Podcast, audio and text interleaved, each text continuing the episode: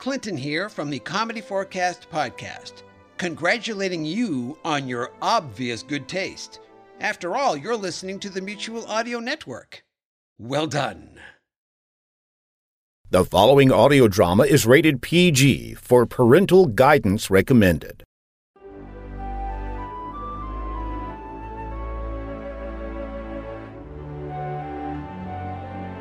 Sole Twin Audios. Stories created solely with the vintage soul in mind.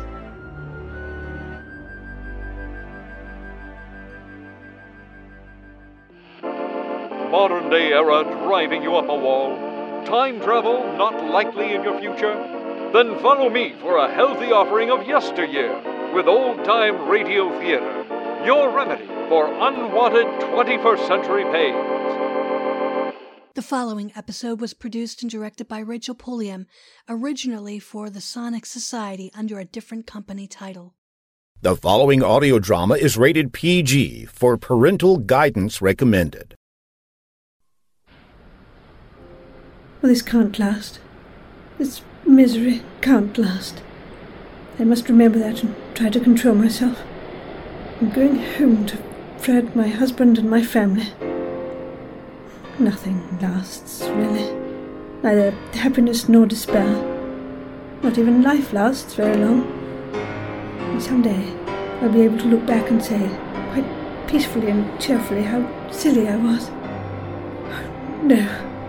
No, I don't want that time to come ever. I, I want to remember every minute, always, always, to the end of my days.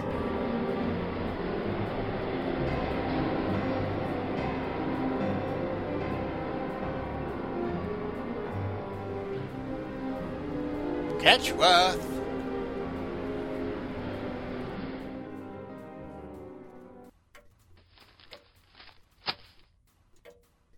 Fred, What's the matter, dear? nothing. Yes, it's it's nothing. Darling, what's wrong? Tell me, please. Really and truly, it, it's nothing. I'm just a little run down, that's all. I, I had a sort of fainting spell at the refreshment room at Milford. Oh, would you like to go to bed? No, Fred, really. No. No, I, I'll sit here by the fire. All right, darling. Do you mind if I potter along with this crossword puzzle then? Oh, please go ahead. Would you mind if I played some music? Turn on the wireless. Oh, do, by all means. Poor Fred. Dear Fred. I don't want you to be hurt. We're a happily married couple. We must never forget that. This this is my home. You're my husband, and my, my children are upstairs in bed. I'm a happily married woman, or, I was, until a few weeks ago. Oh, Fred, I, I've been so foolish. I, I've fallen in love. I, I'm an ordinary woman. I, I didn't think such violent things could happen to ordinary people. It all started on an ordinary day in the most ordinary place in the world the refreshment room at Milford Junction. I was having a cup of tea. I looked up and saw a man come in from the platform. He turned and I saw his face. It was a rather nice face, and then I gathered up my things and started out. And suddenly something got in my eye. It was terrible nuisance. It really did bother me, and then. and then he was there. May I help you? Oh, oh, thank you. It, it, it, it's only something in my eye. Oh, let me look, please. I happen to be a doctor. Oh, it's very kind of you. Turn round to the light, please. Now, look up. Now look down. no, keep still. Ah, I see it. There. Oh, what a relief. It was agonizing. Hmm. Looks like a bit of grit. Yes, yes, it was when the express went through. Oh, thank you very much indeed. The train now arriving on platform three for Churley, Layer Green, and Manchester. Lucky for me that you happened to be there. Anybody could have done it. Phew, never mind. You did, and, well, I'm really most grateful. Well, there's my train. I must go. Goodbye. Goodbye. That's how it all began. Just through me getting a, a little piece of grit in my eye. I completely forgot the whole incident. At least, I thought that I had, but the next Thursday, I met him again.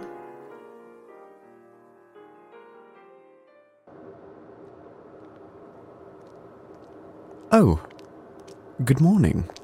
Oh, good morning. How's the eye? Oh, perfectly all right. How kind it was of you to take so much trouble. Oh, it's nothing at all. Ah, it's clearing up, I think. Yes. Yes, it's going to be nice. Well, I must be getting along to the hospital. Well, I must be getting along to the grocer's. What exciting lives we lead. Don't we? yes, why? Goodbye. Goodbye.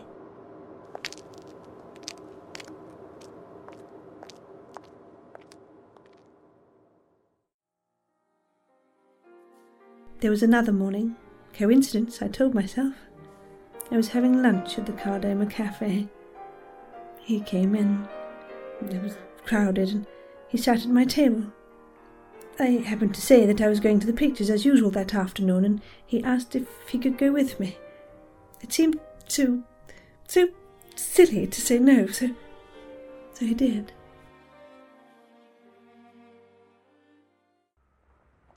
Walking back to the station, he put his hand under my arm. I, I didn't notice it then, but I remember it now. What's she like? Your wife? Uh, Madeline? Oh, um, small, dark, rather delicate. How funny.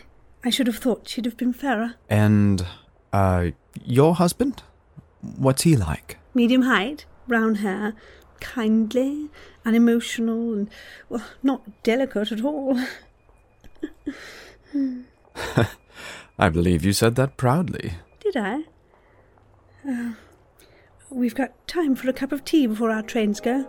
Oh, wonderful. Is tea bad for one? Uh, if this is a professional interview, my fee is a guinea.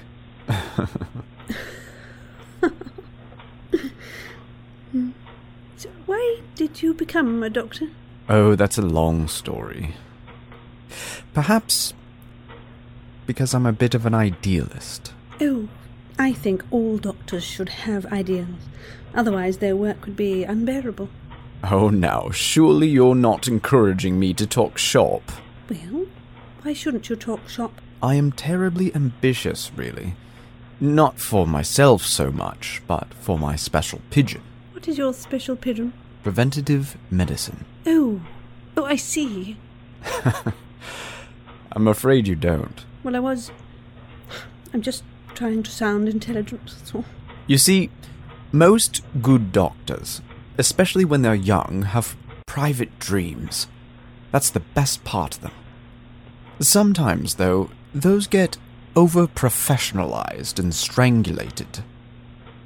Um, am I boring you? I don't quite understand, but you're not boring me. What I mean is this all good doctors must primarily be enthusiastic, must have a sense of vocation, a deep rooted, unsentimental desire to do good. Yes. Yes, I, I see that. Well, obviously, preventing disease is worth 50 ways of curing it. It's concerned with living conditions and hygiene. For instance, my specialty is pneumoconiosis. Oh dear. Well, don't be alarmed, it's simpler than it sounds. It's nothing but a slow process of fibrosis of the lung due to the inhalation of particles of dust. You suddenly look much younger. Do I? Almost like a little boy. What made you say that? I don't know. Yes. Yes, I do. Tell me. Oh, no. No, no, I, I couldn't really. You were saying something about inhaling dust? Oh, y- yes, uh, the inhalation of coal dust. That's one specific form of the disease. It's called anthracosis. What are the others? Uh, Chalicosis, that comes from metal dust. Uh, steelworks, you know. Oh, yes, yes, of course, steelworks. And silicosis, that's stone dust. Gold mines. I see. Oh, there's your train. Yes. You mustn't miss it. No. What's the matter? N- nothing. Nothing at all, really. It's been very nice. I've enjoyed my afternoon enormously. I'm so glad. So have I. I apologize for boring you with these long medical terms. Oh, I feel dull and stupid not being able to understand more. Shall I see you again? Your train is the other platform, isn't it? You'll have to run. Shall I see you again? Oh, yes, of course. Perhaps you'd like to come over to Ketchworth one Sunday. We'd be delighted to. Please, please. What is it? Next Thursday. The same time. No, no, I, I couldn't possibly. Uh, Please. I ask you most humbly. you'll miss your train. All right. Run! Goodbye. I'll be there. Oh, thank you, my dear.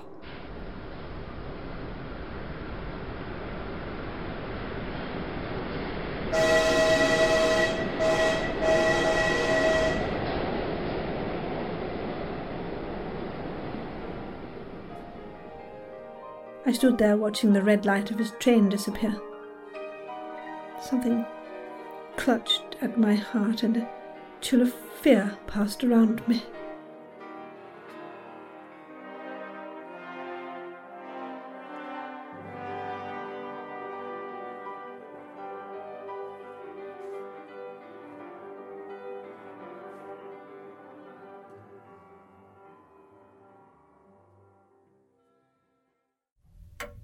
Fred, Yes, dear? Fred, I had lunch with a strange man today. He took me to the movies. Oh, good for you. He's awfully nice. He's a doctor. Fine. I say, darling, it was Richard III who said, My kingdom for a horse, wasn't it? Yes, darling. Oh, I wish he hadn't. He spoiled my whole crossword puzzle.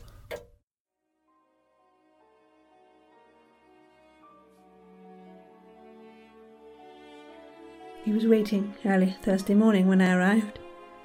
We went to the movies again, afterwards to the park and the lake.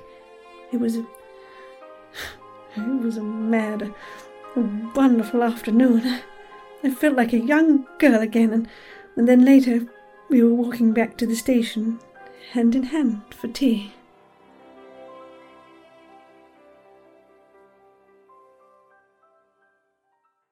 Milk and sugar. Thank you. You know what's happened, don't you? Yes. Yes, I do. I've fallen in love with you. Yes, I know. Tell me, honestly. Please tell me honestly what I believe is true. What do you believe? That it's the same with you. That you've fallen in love too. It sounds so silly. Why? I know you so little. It is true, though, isn't it? Yes, it's true. Oh, Laura. No, Alec, please, please. We must be sensible. Please help me to be sensible. We must forget we've said what we've said. Not yet. Not quite yet. But we must, don't you see? Listen, it's too late now to be sensible as all that. It's too late to forget what we've said because we know. We've both of us known for a long time. How could you say that? I've only known you for four weeks. We only talked for the first time last Thursday week. Last Thursday week? Has it been a long time for you since then? Answer me truly. Yes. How. How often did you decide that you were never going to see me again? Several times a day. So did I. Oh, Alec. I love you. I love your wide eyes, the way you smile, and your shyness, the way you laugh at my jokes. Please, don't. I love you. I love you. You love me too. It's no use pretending that it hasn't happened, because it has. Yes, it has. But it must stop here. We're neither of us free, free to love each other. No, there's too much in the way. There's still time if we control ourselves and behave like sensible human beings. There's, there's still time to. There's no time at all. There's your train. Yes. I'll come over to the platform with you. Oh, Laura. No, Alec, not here. Someone will see. I love you so. Goodbye.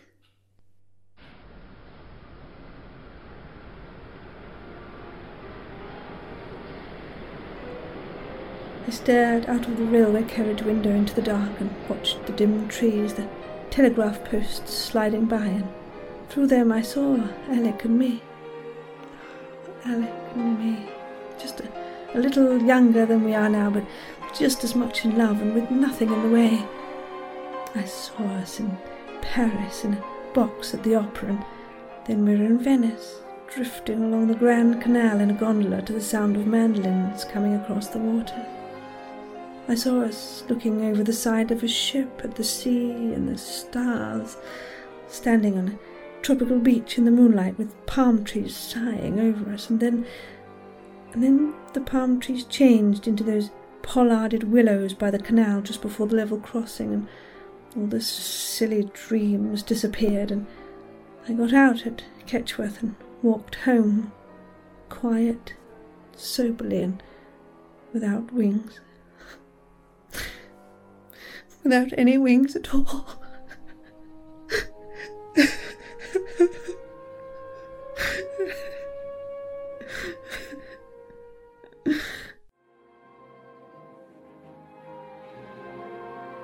Fred, my dear, that week was a misery. I went through it in a sort of trance. How odd of you not to have noticed that you were living with a stranger in the house. Thursday came at last. I'd arranged to meet Alec outside the hospital at 12.30.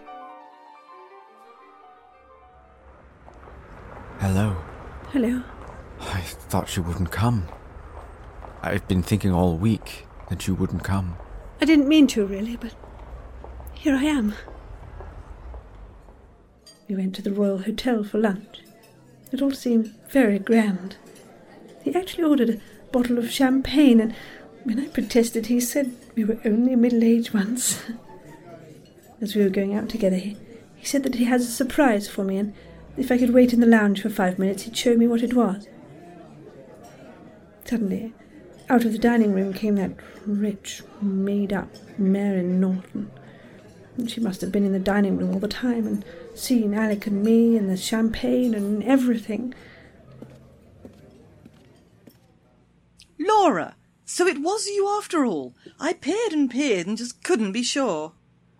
I never saw you at all. How awful of me. I, I expect it was the champagne. I, I can't drink champagne at all, but Alec insisted. Alec? Alec who, dear? Alec Harvey, of course. Uh, Dr. Harvey. But, surely you remember the Harveys? I, I've known them for years. No, I don't think I have. Well, he'll be back in a moment. Uh, you'll probably recognise him if you peer very closely. Oh, here he is now. Alec, you remember Mrs. Norton, don't you? Uh, I'm afraid I don't. It's no use, Laura. We've never seen each other before in our lives. I'm sure we haven't. Oh, how absurd. Well, I made certain that he and Madeline were there when you dined with us just before Christmas last year. Oh, perhaps. Well, I must be going. Goodbye, Dr. Harvey. Uh, goodbye. Goodbye, my dear. I do so envy you your champagne. Oh, that was awful. Oh, never mind. She'd been watching us all through lunch. Oh, dear. Oh, forget it. Come out and look at the surprise. No. No, Alec, I'm going home. Oh, but you can't. I've got a little car out there. We'll go for a drive. No, Alec, no. Look, let me go. I, have got to go. I've, I've got to. Uh... Laura!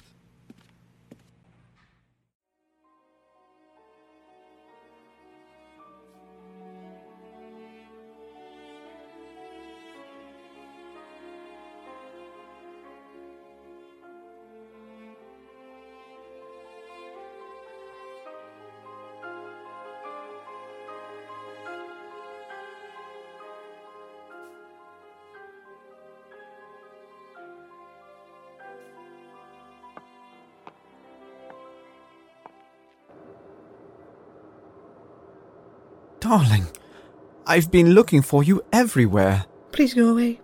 Please go away. I've watched every train.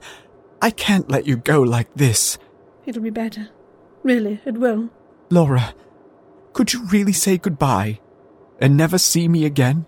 Yes, if it helped me. I love you, Laura. I shall always love you until the end of my life. I can't look at you now because I know something. I know that this is the beginning of the end. Not the end of my loving you, but the end of our being together.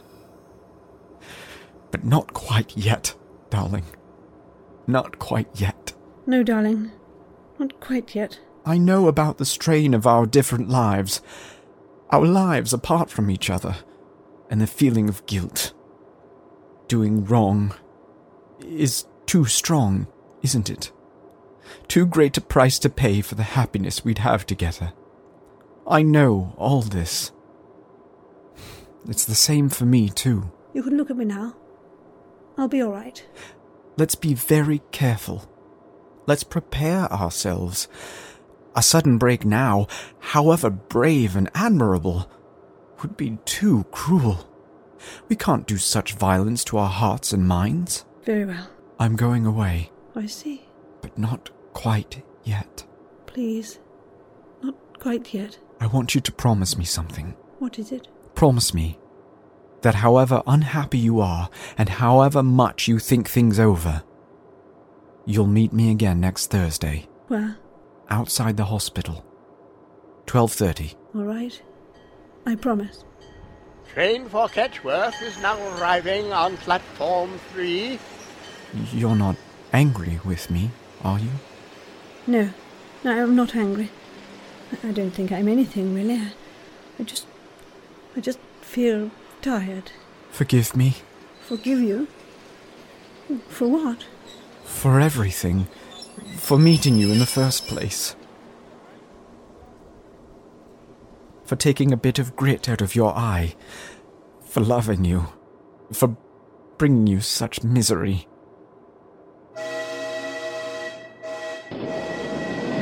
Thursday?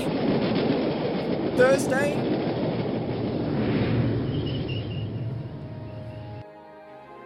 All that week, Thursday, Thursday, and now today, our very last together in all our lives. I met him. We drove out through the country. We didn't talk much. I felt numb, sort of, and hardly alive. But then we were back, walking through the station. My mind was saying, "This, this is the last time with Alec. The last time. The last time."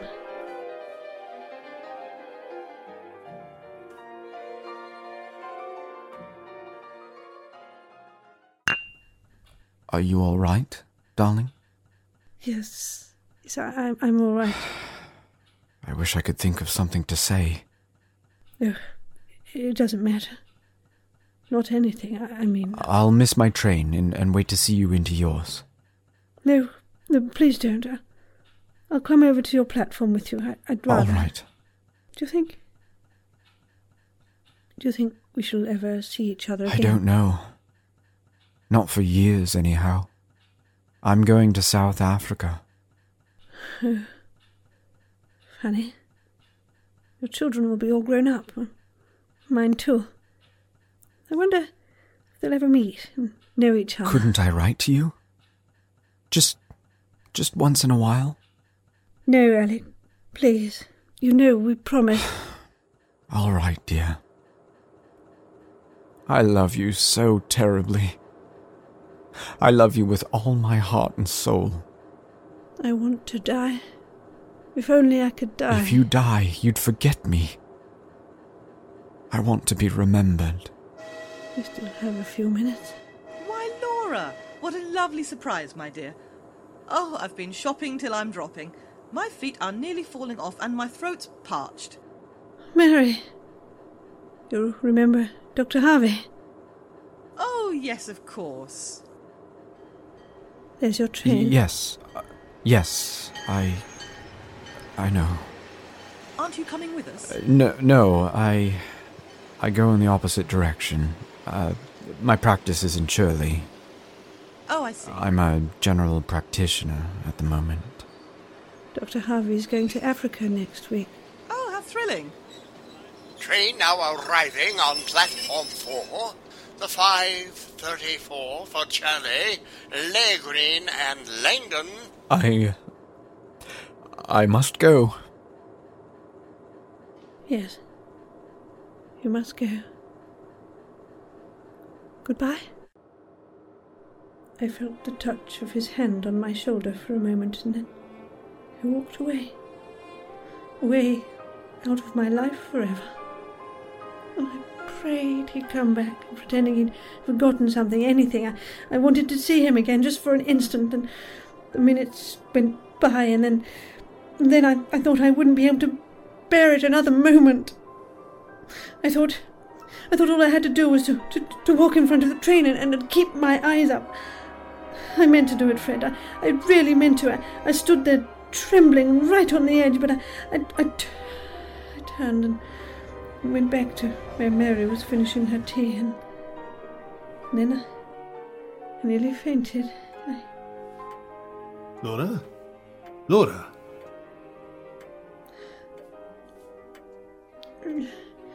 Yes, Fred, dear. Whatever your dream was, it wasn't a very happy one, was it? No, Is there anything I can do to help? Fred, you always help. You've been a long time away. Thank you for coming back to me. Oh, Fred. Oh, Fred.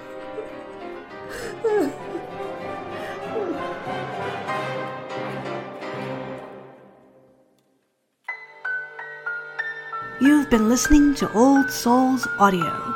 Tonight's production, Brief Encounter, was a revival originally from Academy Awards Theater. Featured in our cast were Sarah Golding as Laura, Joel Nesbitt as Fred, Jeff Clements as Alec, Jeff Niles as the PA conductor, and Andrea Richardson as Mary. Brief Encounter was produced and directed by Rachel Rumler especially for the Sonic Society's Summer Stock Playhouse. The sound effects in tonight's performance were from freesound.org and SoundDog. Rachmaninoff's Piano Concerto No. 2 in C minor, Opus 18 Moderato, was performed by Nicolo Markovic. Special thanks goes to Edward Champion for locating the instrumental music. This has been an Old Souls audio production. Until next time.